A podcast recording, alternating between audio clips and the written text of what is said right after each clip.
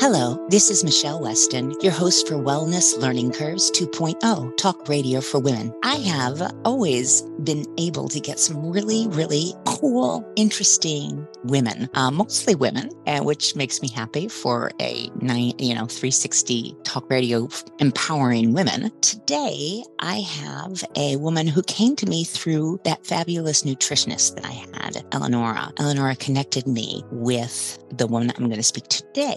So Anna, who is in Iowa, yes, with a lot of snow that you just told me, a lot of yeah. snow. We're going to talk about food. We're going to talk about gluten free and what does celiac mean. And she's coming to us with two different hats. She is an expert in this because she has a fabulous bakery and a bakery that it's more online bakery. I shouldn't say bakery as a standing bakery, but she has great products to help herself being gluten intolerant, which I like better. I like gluten intolerant. And she also has developed a lot of things that people needed who wanted to use different kinds of grains and, and flours, which I think is great. So we're going to delve into that. So, Anna, how are you? I'm doing fine. Thanks. Good. Curious. I'm going to ask this question right out of the gate. Who diagnosed you? A dermatologist in Providence, Rhode Island. Okay. And how did you get there? What made you see this person? Well, I was living in Providence and working in Boston at the time. And I had developed, I had been not feeling great. And I developed this really strange rash on my elbows. And my best friend, who lived also in Providence, is an internal medicine doctor. Mm-hmm. She said, I don't know, this is really weird. You, you might, you better go get this checked. So I went to Brown University Medical School or college. And um, the physician who saw me looked at me, looked at my elbows, and he said, Does anyone in your family have celiac disease? I was like, No, no, not that I'm aware of. And he said, You can't eat gluten. And I said, What's gluten? Eh, thank you. And, Anna, Anna, I think that's the most important thing. We know more today, but when yeah, was this? How many years ago was, was this? 1998. Okay. So 99. We yeah. didn't, we really were just starting to tip into that, right? And he said, you know, they did a biopsy, all these medical students poured in the room to look at my elbows, you know, like, I, and he said, yeah, I'm pretty sure you have celiac disease. So he said, come back and see me. I'll give you a steroid because people can't follow this diet. It's an impossible diet. And the only patient I've ever had who could follow it was, you know, 93 and from England. So I guess it meant when you're old and you're from England, you don't care about food. I don't know. I don't but know. Or I maybe said, more disciplined. Maybe they were thinking yeah, England yeah. and old means disciplined. I don't yeah, know. Yeah. So I said, Well, don't tell me I can't do this diet because, uh, you know, I had been diagnosed type 1 diabetic at age 16. So I said to him, I've been diabetic a long time. I can do this diet. So, you know, of course, I had no idea what I was in for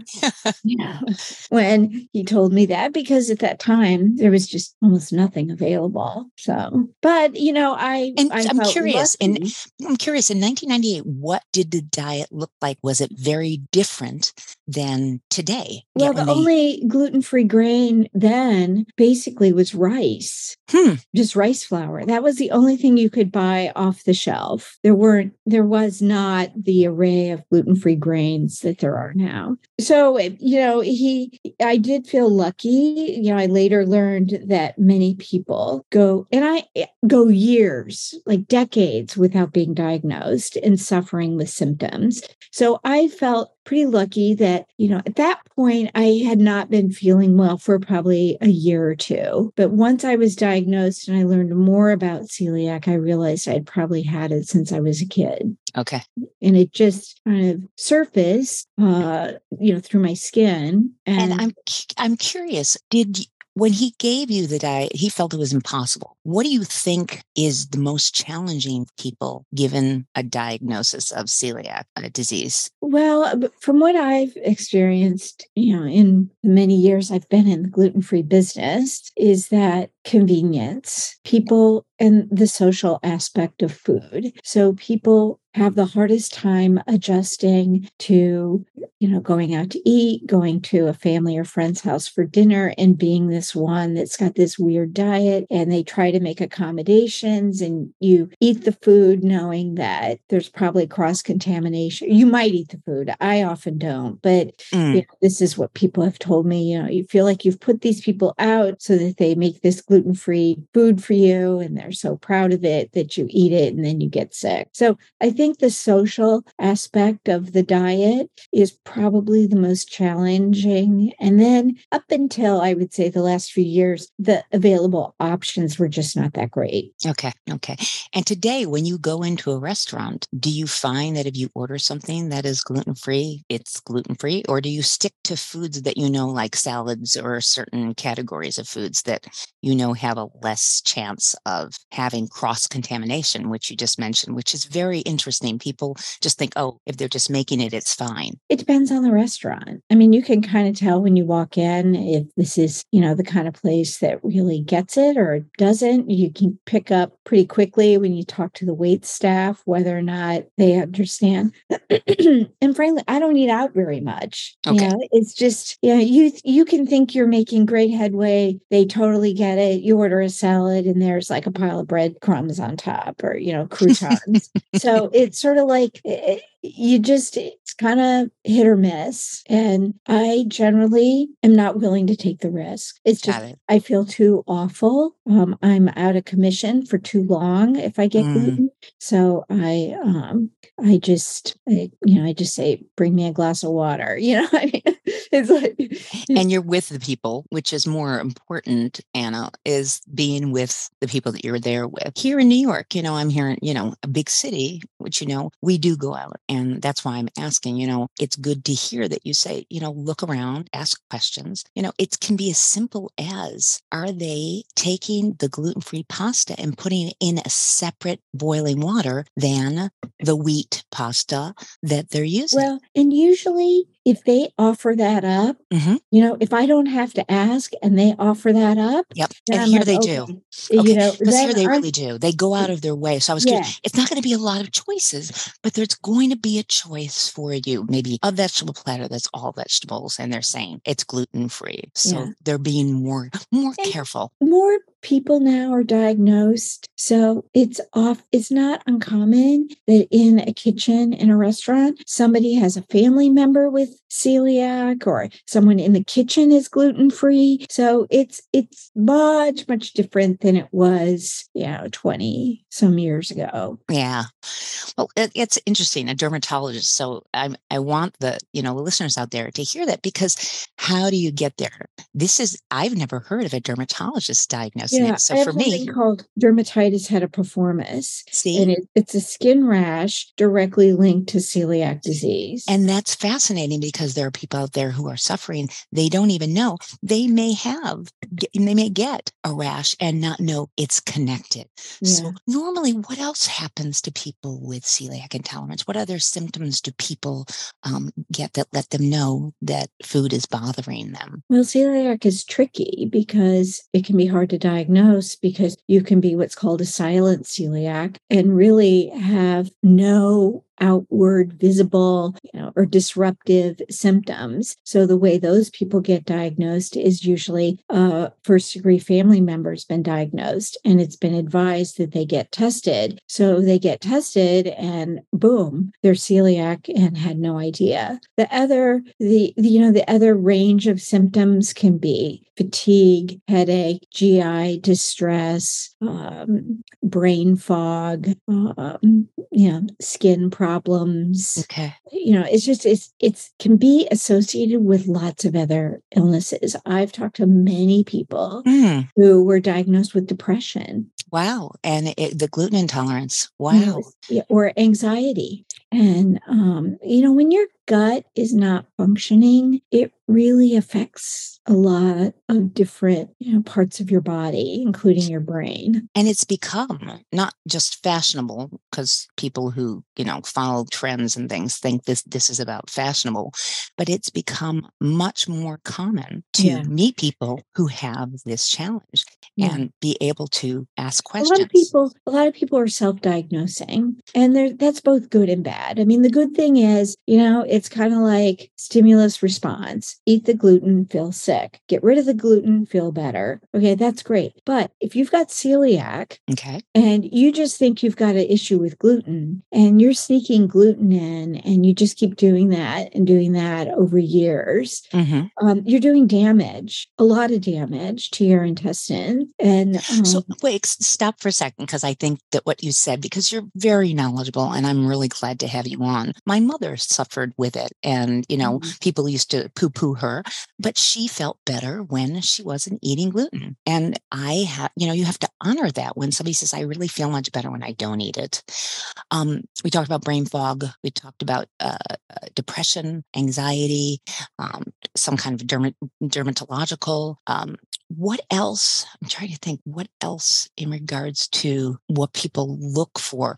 Do you think it's an instant? I guess that's a good question. Do you think that reaction to it is instant, or do you think it's a buildup over time or over hours? It's different for everyone. Okay. You know, when I stopped eating gluten on day three, I woke up and I thought, I feel different. Hmm. I've never felt like this. I have energy. And I, it, then it started to hit me.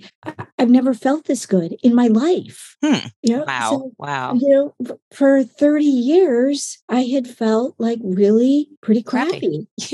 and so I think for some people, it, you know, they can eat the gluten and have, you know, an almost instantaneous reaction. So I've talked to people who say it hit some days or even a week later. Wow. So, you know, it's just so, uh, I mean, there are common symptoms, common experiences, but there's also variations that are unique to each person. Those variations in a bigger kind of picture mm-hmm. become one of the possibilities. You know, that you'll, you know, the more people you talk to, the more you'll hear that they've got the same thing that happens to them that happens to somebody else, but it may not be known as a common reaction or a common symptom. So it's just, I mean, it wasn't until I think um, Um, 2006 or seven that they did a prevalence study to find out how many people, you know, have celiac disease. Wow. Until then,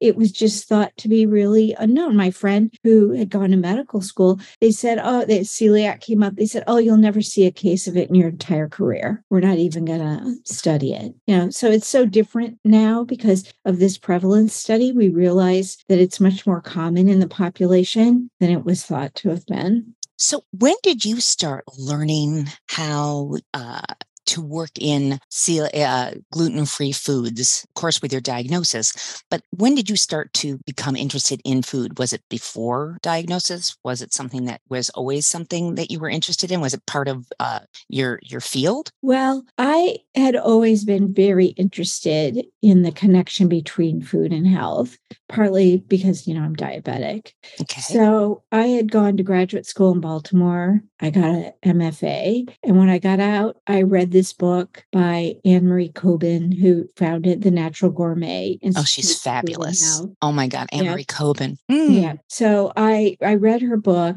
and I think it was titled like Food is Medicine, you know, which is just such a common phrase now. But now, but food yeah. is medicine. I mean, you know, Eleonora Gafton, the nutritionist who introduced mm-hmm. you and I, says that, and I feel very strongly food is medicine. If you're yeah. eating the right foods medicinally for your body, you're taking the right uh, avenue in regards yeah. to your choices. So food is meant. Anne Marie Kobin, C O B I N E. I think there's an L in there. Colbin, Kobin. I can't, you know, I'm sorry. I can't remember this. Anne Marie Kobin. You guys, I'll put it up on my website when I find it for spelling because Anne Marie Kobin is a good resource. Yeah. She's a very good resource. She passed away a few years ago. But, but her books are still around. woman. she went back and got a PhD much later in life mm. to kind of of, you know, she started this cooking school. She was a young mother, um, and she started this cooking school in New York. Um, and it started out as vegan, which I don't even know if like term vegan even existed then.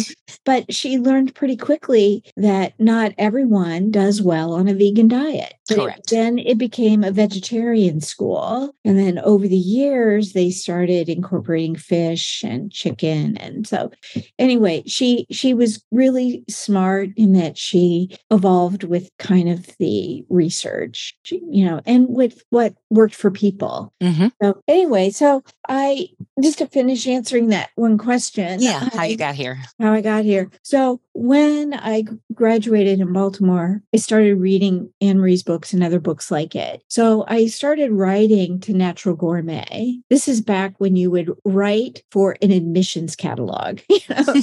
You know? So uh, anyway, once I was diagnosed with celiac, I had been offered a promotion at my job and I was tired. I mean, I was just pretty wiped out from it. And so I had been thinking of maybe leaving teaching. And uh, my sister lived in Seattle and I had been out there a few times and gone to some job fairs. So I decided to move to Seattle. They have great food. So I started taking cooking classes out there and I took one with this woman, uh, Bette Hagman, who was sort of the queen of gluten free. She was the only person who had a gluten free cookbook at that time. Wow. She was 90, crippled with osteoporosis, and teaching this class. She she was so inspiring and so amazing. So I got back to my place and I called Natural Gourmet and I said, How do I get in? You know, send me a catalog. And they looked up my name and they said, Do you know over the last 10 years you've written to us for a catalog seven times?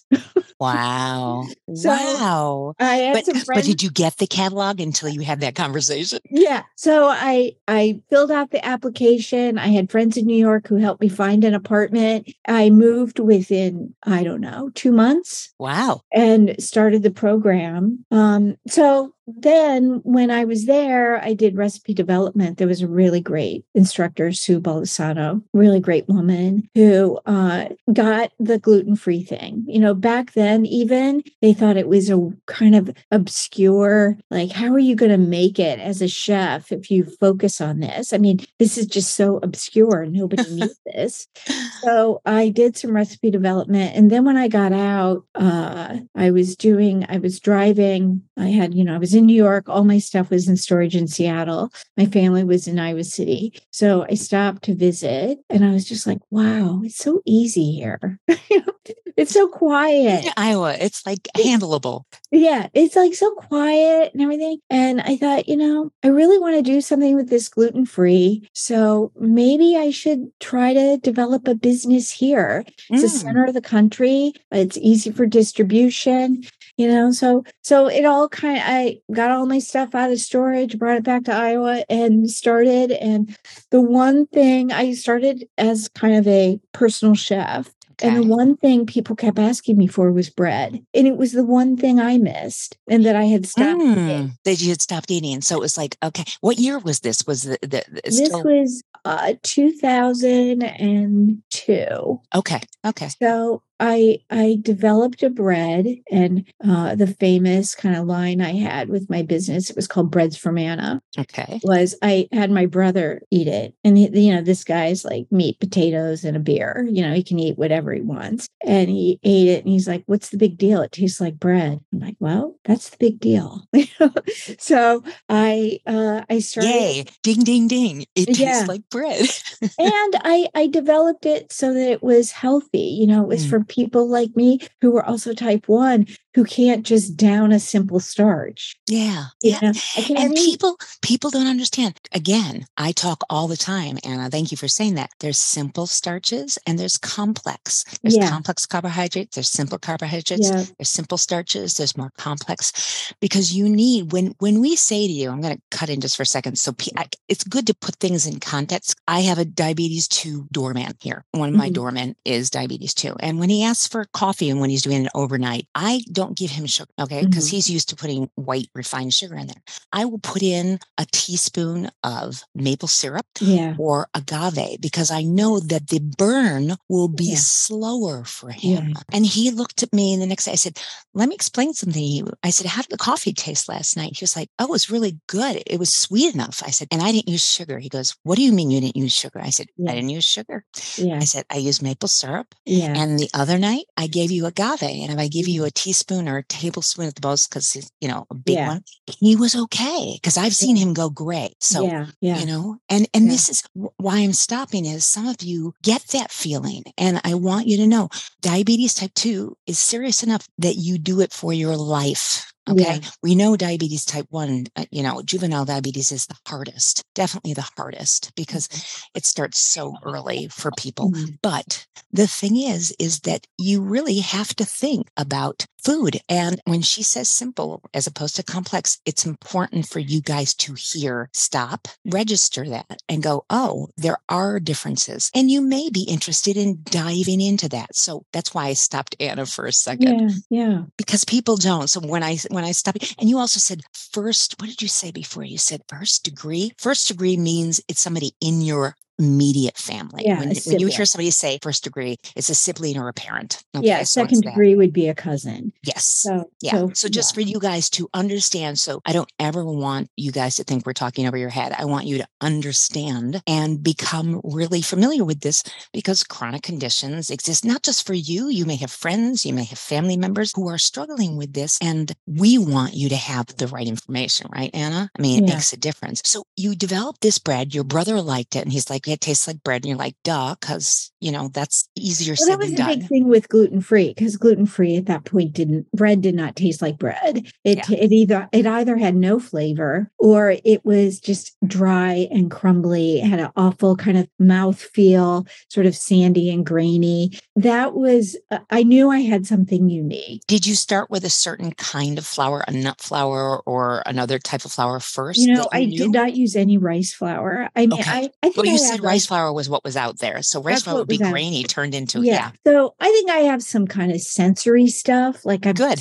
super sensitive to fabrics and you know sound and uh I the the sandy grainy mouthfeel of rice flour was really intolerable to me. I mean, I just I couldn't stand it. You know, some people don't mind it. I I just couldn't stand it. So I went to a, a food conference in the Midwest and there were growers there, small growers growing really unique grains. And at that time, there were some bean flours, something called Montina grass, Hmm, I which was a Montina. grass that Native Americans would grow and mill into a flour. It was really high in protein and fiber, no gluten. It wasn't grown where wheat was grown because this is the other issue with the growing of different grains is they can be cross contaminated with wheat fields and Mm. transportation and all that. So I I took all of these things and my goal was to take the nutritional profile of wheat and match it with gluten free. Wow. Okay. So that first bread was that. And then I launched a little website and I sold this this flour blend. And I thought, okay, I'm gonna have to get a job because I'm just like not gonna make money. You know, I'm not gonna make a living. And then my sister, who also has celiac, has hypothyroidism, yeah, has Mm. Hashimoto's, uh, was diagnosed with celiac and severely lactose intolerant. And so she said, because at that point I had some powdered milk in that bread. And she said, You have to make me one that's dairy free. So I made it. her one that was dairy free. So I put that on the website. And then people started emailing me and saying, What about banana bread? What about pumpkin bread? Can you make me a bread without yeast? So I just kept making what people were asking for. Sort of an a la carte menu. yeah, yeah, a bread. I was, uh, you know, and I still kind of think of myself as a bread pharmacy. So with my new line, uh, you know, I sold that company. I- Yeah. And Yeah. so you, so it became, just to let people know, you may have seen it because she rolled out into stores and Yeah. It it did well, probably better than you thought it was going to do. Yeah. So uh so anyway, I just a couple years ago, I'd kind of gotten out of the food business. It's a it's it's a tough business. Uh the margins are tight. Uh and you know, getting into grocery stores, there's slotting fees and there's a lot of competition and um you know, I'm I always used to joke, I should have set this up as a nonprofit. Oh, because, that is funny. Yeah. Okay. You know, because it's like I'm not great at like the money part of things because mm. I just I want to help. I don't want to sound like, you know, I'm so good, but I really, you know, I really wanted to help people. And I got a lot of gratification out of hearing someone say that they enjoyed the bread. That, like, cool. that's what kind of fed me. I was really uh, motivated by customers' feedback. So, so, did you send it as flour or as loaves of bread? Yes. Did you send a recipe? Which way? I sent it as a flour blend in okay. a package with just instructions on how to make it. Okay. And then on the website, mm-hmm. I probably had 150, 200 recipes okay. of other things you could make Perfect. with that that flour blend. Perfect. So I had a pie crust, I had bra- a black bean brownie, I had all these different things that you could make other foods with. So um so anyway, so I I sold that and got out of it and it, it was it got really stressful and it wasn't mm. good for my own health. Got it. So um then my niece was diagnosed with colitis and the only which I can empathize with. Yes, yeah. Mm. and the only she was put on a low FODMAP diet. Okay.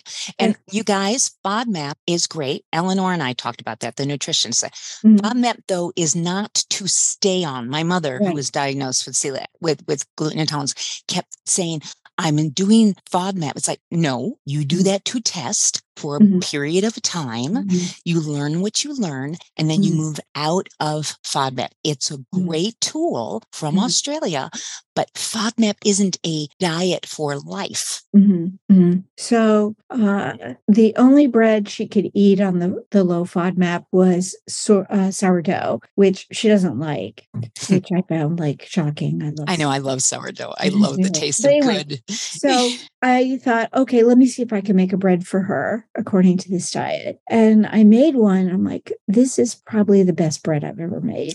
Wow.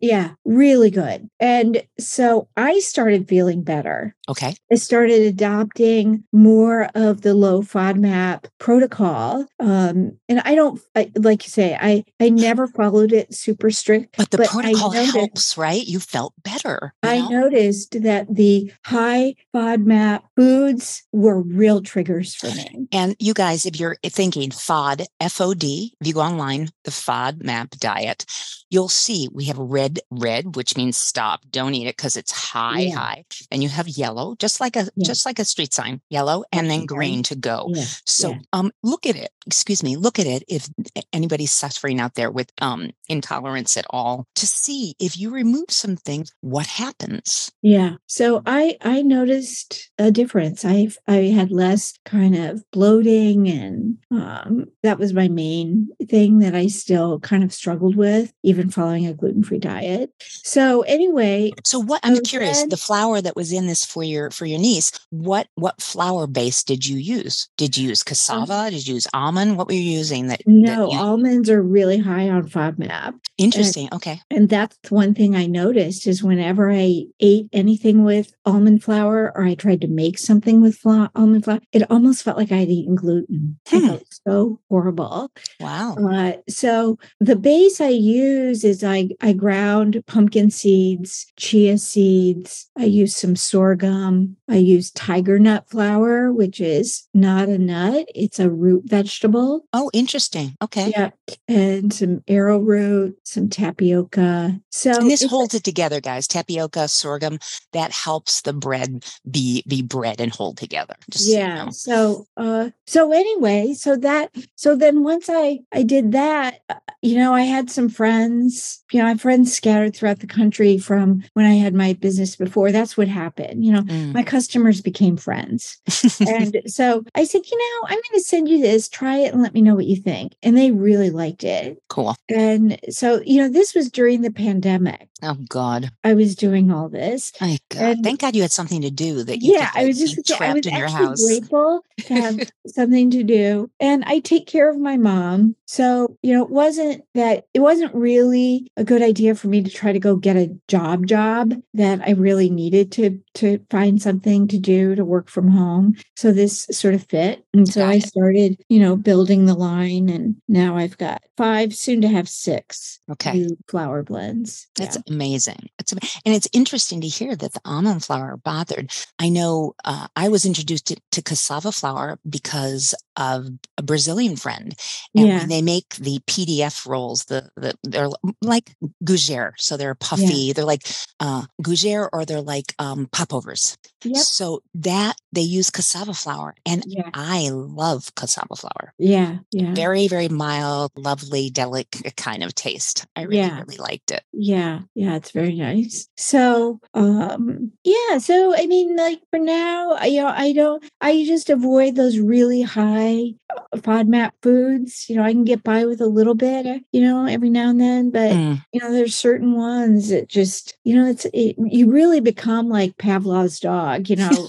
it, it's just like I, I, I'd be hard pressed to eat almond flour again because it made me feel so awful. Oh, yeah, and because you have an answer that um get that you can use other things, why bother? You know, once you learn, oh, I could use this instead of this. Look, in the store, I like Bob's Red Mill flour, but mm-hmm. they don't always have all the choices in my store or so forth. But you know, a lot of times I see people stand there and look at them and they don't know what to do with them. Do you know what I mean? It's like, Yeah. well, what do I do with like a bean pea flour? I mean, what do I do Yeah. with pea flour? I mean that that is the problem with some of these diets is you have to go out and buy so many different ingredients and then you've got to spend time blending them and then you know sometimes it turns out sometimes it doesn't so that- you know So Anna's done all this for you guys, just so, so you know. that's why I encourage people to buy some of these flour blends because you know the tweaking, the, the sort of this the testing has been done.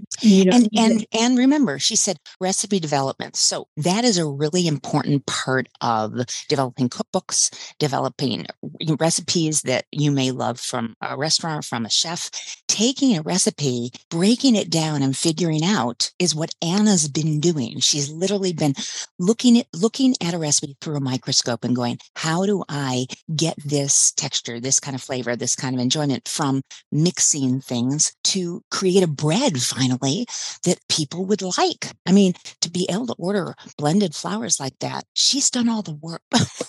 Well, and I have a I have a section on my west website called custom blends. Okay. So say someone can't eat sorghum, okay. you know, I replace it with something else. Okay. So, you know, it's because every th- that's the thing about these conditions is that you may go through periods where there's a lot of inflammation and there's just so many things you can't eat that it's not until you start to heal that it's easier to eat a wider range of ingredients.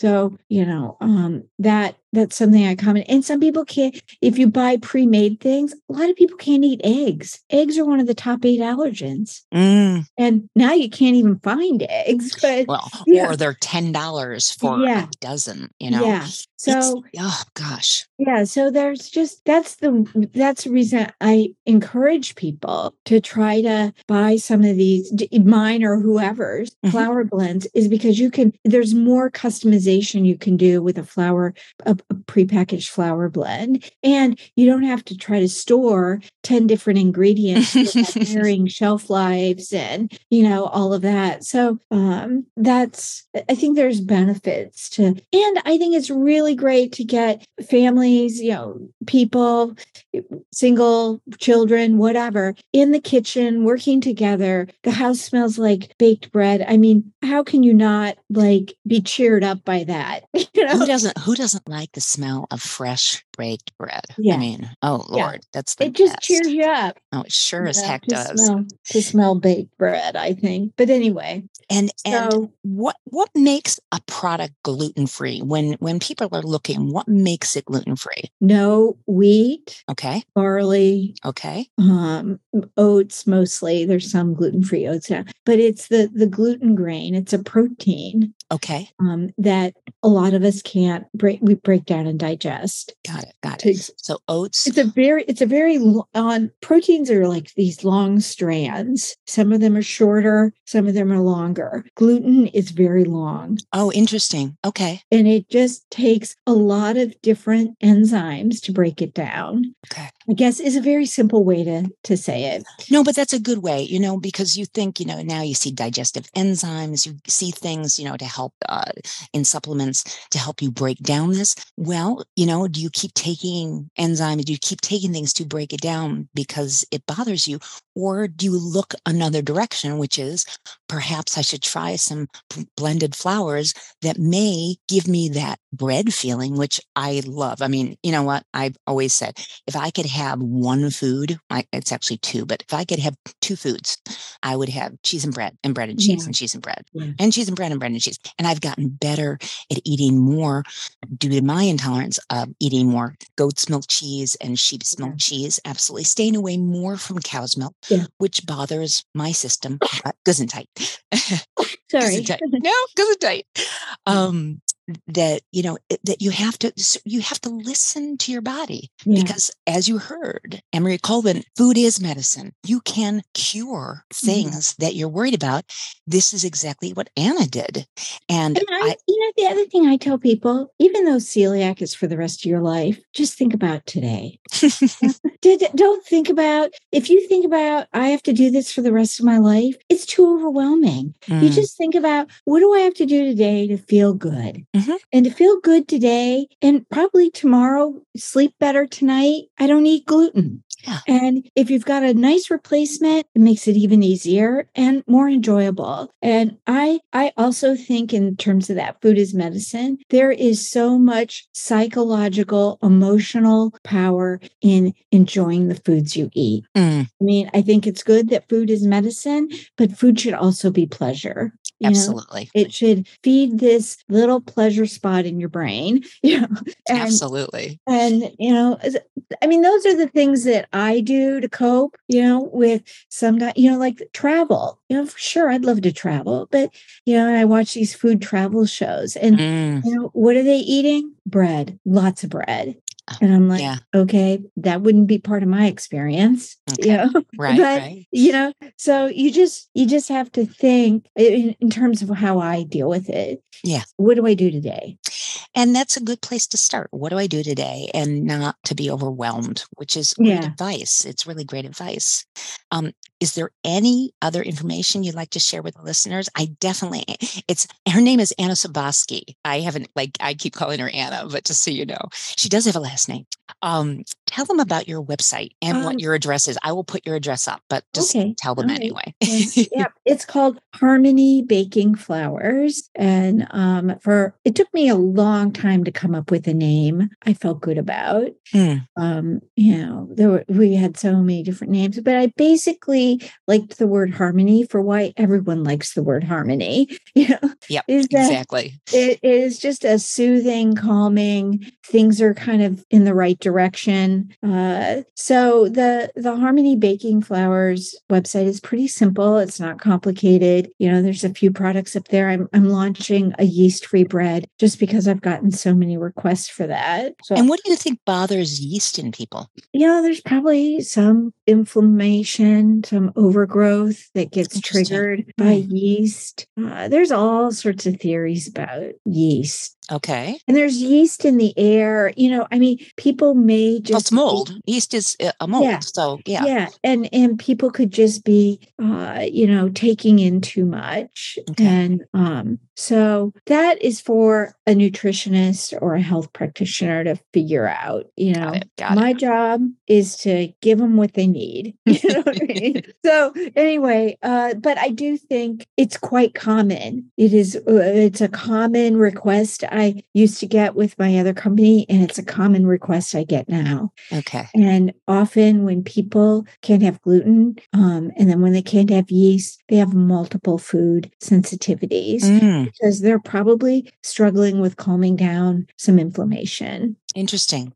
Um, what's approximately what's your price range for the uh, the You know, blends, the flour? Is it It's expensive, and I hate that. But you know, uh, a bread, a two pound bread, the flour is ten dollars. okay? That's not bad. That's not bad. Yeah. I mean, here in You New know, York, don't don't you know? In New York, I know it's more challenging in certain areas of the country, but ten dollars for a two pound loaf of bread, you know, sometimes the lowest is, is eight ninety nine. So we're Yeah. almost there, And right? when I see the price of like conventional wheat with junky ingredients, Mm, like this is not bad you know Yeah. so but you know I, I can tell you this cost increase thing is Mm. so real you know and but you know what? We'll have there'll be a time where it won't be so hard to ship things as it is right now. I mean, Yeah. the world is the world is upside down. We know that. yeah You know. and i'm hoping at some point i can you know do kind of discounts for larger quantities and you know But that things would be like good.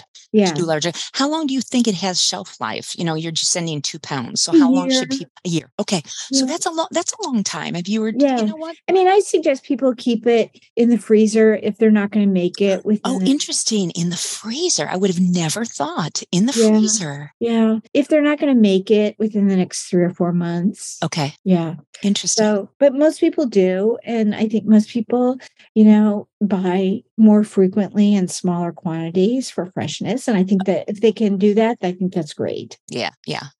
And what um are you ava- the Anna's Bakery? Are they seeing your one that you sold in stores anywhere now? Uh, Um, you know, that the you don't even know. the people who took it over Yep. have gone out of business. Oh, that's a shame. Okay. Yep. All right, there you go. So, and here uh, you are. So yeah. Anna Sobieski is still Anna Sobieski Sobowski is still available. Yeah, yeah. Okay. So uh, there may be some products, and I, I think they went out of business in, in September of 2022. Yeah. Well. so um, there may still be products in stores somewhere, yeah. but, But um, Let's let's go to yours, the harmony, and and know that you know there eh, you have developed something that really um, goes far. You know, and I totally understand why. You know, when you get involved with the distribution, it is very very demanding, and there's lots of numbers and math and business that you have to do. I mean, well, this- the other thing is you lose uh, the part that I didn't like is you lose a connection to your customers. oh, okay. You know, when people order directly from me, I'm connected to them. Mhm. If they have a question, they can email me, you know, Right. and I get to hear what they like and what they don't like and what they need. And if you're just selling in stores, it's, may, and, you know, there's some people who prefer that. They don't, they just want to have the products out there and be done with it. I'm the other way. I, I like hearing from people. I like hearing what they are experiencing. So, Well, I also think it helps you develop new product when you're hearing over and over again that they're looking for yeast free. You have to say to yourself, mm-hmm. okay, maybe this is what I need. It's interesting to think that, you know, you're using pumpkin seeds. I love hearing that. And chia seeds. You know, chia seeds are, you know, oh, you have one of those too. I do. Did you hear the bark, you guys? No, we know. I tell I tell them, I tell people, you know, you're gonna hear some things because Yeah. we're doing this, you know, live and and real. A bird probably flew by. Oh, okay. Okay. okay. It doesn't take much. Yes. What do you have? A terrier? What do you have out there? He's a he's a, a rescue and he's Yeah, kind of a too. mixed up little guy. Uh, he's like 10 pounds. He looks kind of like a little Westie. Okay. Yeah. Uh, Yeah, and I have a, I have a, a rescue that I got 11 years of age. Who's a who's a terrier? Who's a mixed terrier? Yeah. He's it, Oscar's definitely some kind of terrier. Yeah, yeah, it's definitely definitely a lot of terrier. I don't think Yeah. there's there's much more in him than a bunch of different kinds of terrier. Yeah. uh, Probably the same with Oscar. You know what? His haircut the last time, his face right now, the way she cut his beard looks a little poodle. And I Oh, keep looking at his face going, well, he has a very long snout as opposed to there, there's certain Oh. snouts snouts for yeah. uh, there's a longer snout for schnauzers, miniature Yeah. schnauzers. You see a longer snout, but with Yorkies and so forth, that's a shorter snout. Yeah. Um, he's a mix of a border terrier. He's got really long legs, which I like. I don't like Yeah. them low to the ground. That's just me. You know, yeah. there's nothing wrong with them, but I like them a little because they're faster. The ones that are have longer legs are faster. Yeah. So, Cute. but now, but you know, so we hear them every once in a while. I tell people, people like it has to be silent. I said, I hate to say this, but Life is know, not silent. Life is not silent. silent. And you know, with you know, hosting this radio show, we're talking about chronic conditions in life, and I don't feel it has to be that formal. So, you sneezing, welcome to life. Me Right? slurping my coffee. Oh, good. You know, and you know, sometimes they hear construction below me because I live in an Yeah. apartment building, and you know, uh, you try and mute that the best you can. But right now, until the end of March, you guys, you'll have to bear with craziness of ripping up an apartment. So. Oh wow. yeah. You know, it'll be over the end of March. Thank Yeah. goodness, because it's over a year of this nonsense. Oh But my gosh. you wow. know? But you have to keep remembering this is what makes it more um, tactile. Uh, You know, Yeah. this is what's happening in life. Um, but I think that I love bread. And when Eleanor was telling me about you, Anna, I was so intrigued because you know, you filled a void and it, you filled a void for yourself, but you also filled a void for others that are struggling. And people do. Bread is just this thing. You can grab a sandwich at any time. Okay. It's an easy thing to take to work. It's an easy thing to travel with. But if you don't have bread, how do you do that? You know? It opens a lot of food doors. Yeah. and you want people to be able to be mobile and be able Mhm. to pack up something and get on a plane or in a car or, or go to Mhm. the office Mhm. and to have bread, you know, you know, in my brain, I would think, oh, well, I would go to like It's like it still has wheat flour in it. By the way, did I mention it has wheat flour in it? Mhm. Pita is a form of bread. It is Mhm. not, you know, it's it's the way that they make it, and that's all. But it's still a wheat bread, so it doesn't work for a lot of people, which is just important to hear um, how to shift things. How do you think that they're doing out there in regards to gluten-free pastas? Have you played with that? Do you care? Yeah. Oh, I love them. Yeah, I found some really great ones. The key to making them is to boil them in about two to three times more water than you would a wheat pasta. Really? Yeah, Because they releases so expand? much starch, Okay. and it, it, you know, the pasta will just gum up and won't be able to kind of move around and cook evenly if there's not enough water with all that starch in the. Oh, how God. interesting. Interesting. So, uh, and then you do have to rinse them Okay. with warm water. okay. But um, I have found some delicious gluten-free pastas. There's uh Tinkyada. Tinky. I was going to say Tinkyada is probably one of my favorites. Yeah. a brand out of T-I-N-K-Y. Yeah. And then there's Jovial that I really like. J O V I A L. I Jovial. think so. Like jovial, yeah. like being jovial. yeah. Okay. And um the ones that I stay away from are Okay. the ones that have quinoa or corn in them. Okay. to those don't quinoa is a tricky ingredient for me. Mm. if you can eat quinoa, there's I'm sure, you know, give it a try, I would say. But quinoa is a tricky ingredient for me. So um, Because why is quinoa um, hard for some celiac intolerance? uh, well, from what I've read, it's become so popular hmm um, that there are issues across contamination. Okay. There you go. and it's got a it's got a protein in it you know that it, it, doesn't have gluten but it's it's a it's a difficult protein to digest Okay. is what i've read so and it's just been my experience I, when i first found out about quinoa i was Mhm. eating it because it was like a replacement for couscous Right. so i was just eating it all the time and then all of a sudden it started making me feel really awful so anyway there the pastas i like are actually the the brown rice pastas oh, okay. Okay. like And- Tinkyada Yeah. I like. I've I've had brown, uh, the Tinkyada for years because yeah it's been around. I mean, it's been around a long time. I did not know jovial. yeah Uh, so that was good to hear. Um, and Tinkyada is from Canada, yeah which is good to hear. You know, it's close. Yeah. You know, because people don't know where to sort of look for. I can let me grab a box of the jovial. It might be it might be made in Italy. Oh, okay. That'll be interesting. So she's getting a box for us to, you know, for us to hear about. And I will definitely put up these these brands because, you know, we're always looking for gluten free. And even if you just have a mild intolerance, guys, this would help. This would really help. I was just saying, even with a mild um, intolerance, these would help. Yeah. So jovial. It's, it's J O V I A L Okay. organic brown rice pasta. They have these delicious egg noodles that I use when I make chicken noodle soup. Oh, okay. Yeah. Sounds good. Great. That'd be good for chicken noodle soup. Okay. Yeah, it's two ingredients. Okay. Organic brown rice flour and water. Isn't that amazing? Yeah, produced in a dedicated gluten-free facility. Oh, it's in Connecticut. Interesting. Yeah, It's from Connecticut.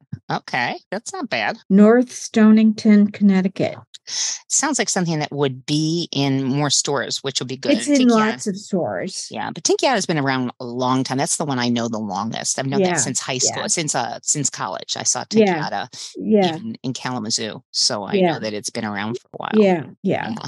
And anything else in regards to um, things that replace flours that you've sort of moved towards? We know bread because you're the master of that, but now people have an idea about pasta. Um, rice is rice, yes. Um, Mhm. I'm trying to think. And I, you know, I encourage people to really explore rice. You know, there's so many varieties of rice and to blend them and mix them. Just, you know, they can be much more interesting, have different textures. And so um I do I do cook with rice. I don't like it in baked foods, but I do cook It gets it. grainy, you guys. That's why she doesn't like it in baked goods. It, it has a very grainy uh, texture. If that's something that you like, cool. You know, go Yeah. towards it. Yeah. But but rice also. She's talking about rice. I'm going to talk a little bit of rice.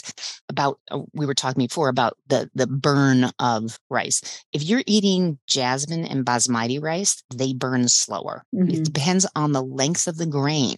There's Mhm. long grains and short grains. Mhm. And so think about that when you're looking at things. A lot of times when I'm dealing with a, a, Latin customer, a Latin client, um, they come from eating that yellow rice or that short grain rice that you get, you know, Go- Goya has rice and all that kind of stuff.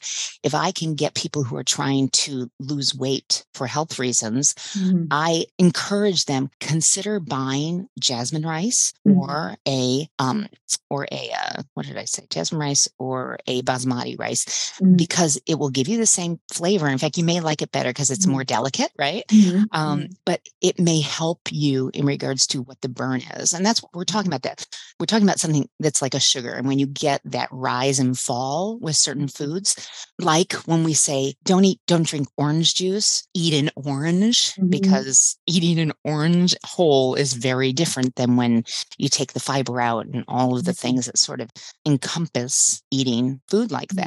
Mhm. So it's interesting um, to hear these things because people really don't take those into consideration, especially with gluten. I'm glad to hear that, you know, we're really evolving with this, you know, it's a good thing. Do Mhm. you find that that seeds are better? Do you find that people, um, in regards to you said you're mixing um, seeds, that things like sesame seeds and pumpkin seeds and so forth um, create really good flours? Yeah, I really like them. Um, and now I do, you know, I do grind them to be like a powder. So they're, you know, that like people who have diverticulitis or whatever, they can't eat, you know, a lot of seeds. At least Yeah. that's No, no, my husband has it. We don't Yeah. do sesame seeds. We don't Yeah. even do like strawberries and certain seeds and berries because Yeah. you know what? He can eat nuts and Yeah. keep saying, Can I eat the nut? I said, Yes, different than seeds. You know, it's just yeah. with diverticulitis, you guys, diverticulitis is another gut Mhm. issue. They can get stuck. Little seeds can Mhm. get stuck and they cause inflammation and a lot of pain. So Yeah. if you have diverticulitis, you want to eat less seeds because who wants to be miserable, you know? I mean, I don't use anything I can't grind to be a powder. So the the pumpkin and the chia are the, are like and that. chia's chia i was going to say chia's expand you guys that's Yeah. why you see a lot in oatmeal like overnight oats and Mhm. things with uh, yogurt to expand you'll see people who are losing weight uh, nutritionists and dietitians say add uh, you know a teaspoon of chia seeds in there Mhm. because it will make you feel fuller faster. Mhm. And no, that's not a, a lie. That is actually the truth, right? I mean, you know um, that's why you that's why you want balance you guys and you know uh, harmony is giving you that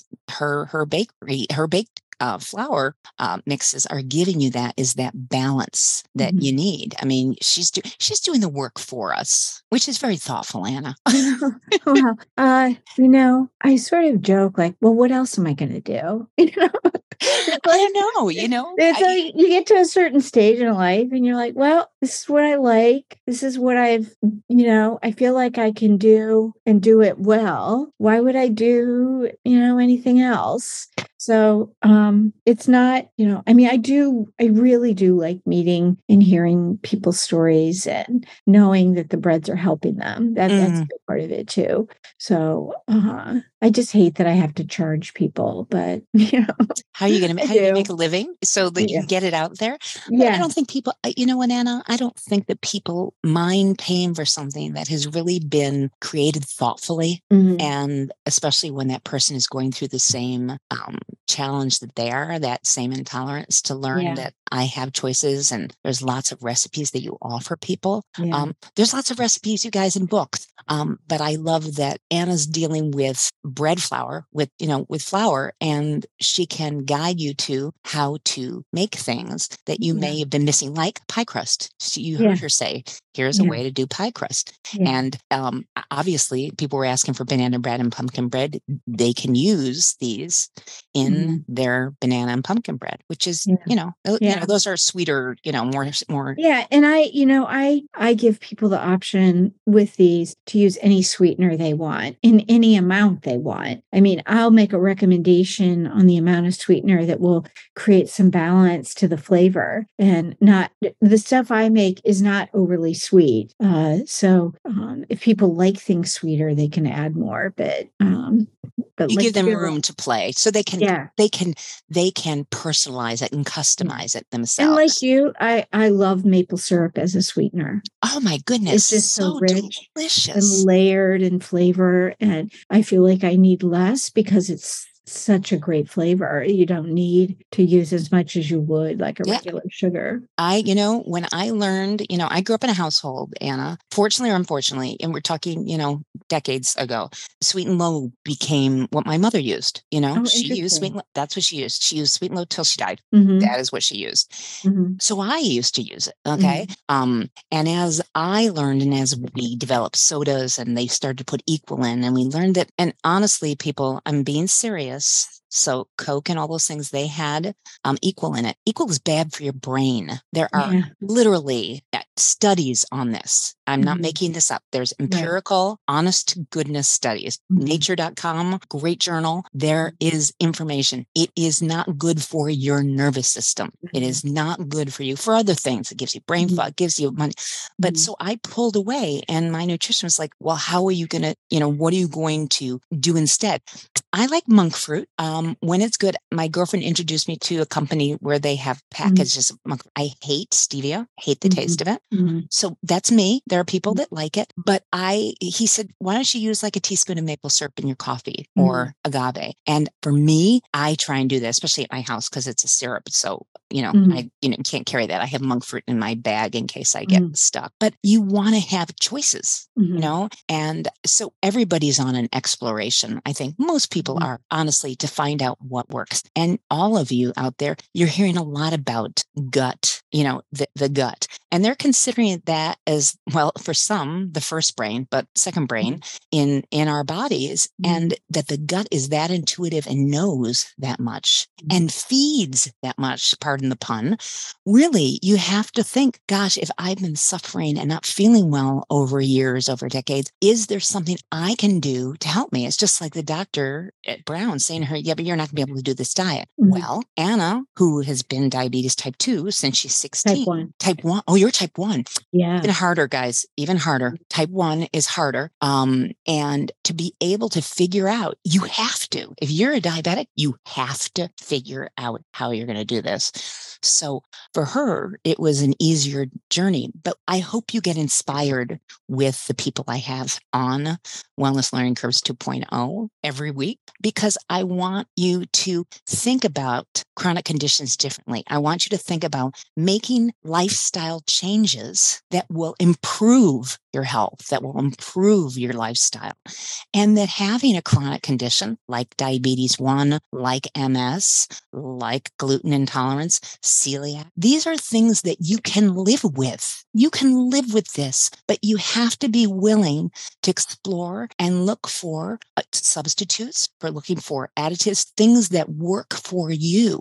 Right, Anna? I mean, you have mm-hmm. to do that for yourself. And you know, one thing I would say is, you know, find find kind of a celiac buddy or a diabetic buddy, somebody else who's on the same journey. It's just nice to know you're not trying to, you know, figure this all out on your own and there's somebody else you can say, "Hey, have you tried this? Have you eaten there?" You know, it I think that yeah, that's and- that's what my customers became for me. I learned a lot from my customers because they say, "Oh, if you're in, you know, Los Angeles, eat here, or something like that. You know, perfect. So, perfect. Know, it can be really nice to to also have a coach or someone yep. that's with you on the journey. Yeah, and I, you know, that's what we're trying to do here. We're trying to figure that out. That's why I speak to caregivers. That's why I speak to patients, mm-hmm. experts in medical fields, and also integrative, because I want you to know you have more choices than you think. Yeah. And um, information. I always say this to you information's power. Mm-hmm. It's only as good as the pass along. Yeah. And on that note, I am going to ask Anna to repeat her website um, handle. So you guys just hear it one more time. Uh, harmonybakingflours.com. Perfect. So you guys have that. I will put it up and we may have Anna back to talk about eating as diabetes type 1 because that's really challenging for a lot of people as the parent, as the person, as the spouse, as the sibling, as a friend to know why, you know, why is my friend having to do this? And to be able to support each other with chronic conditions. I think mm-hmm. makes life that much more juicy. Yeah. Right? I agree. I agree. Yep. Thank you. I appreciate it. And have a great day, guys. We'll see you next week. Anna, enjoy your day and the sunshine. Definitely. Thank you. Thank you so much. much. All right. Thank it. you. Okay. Bye bye.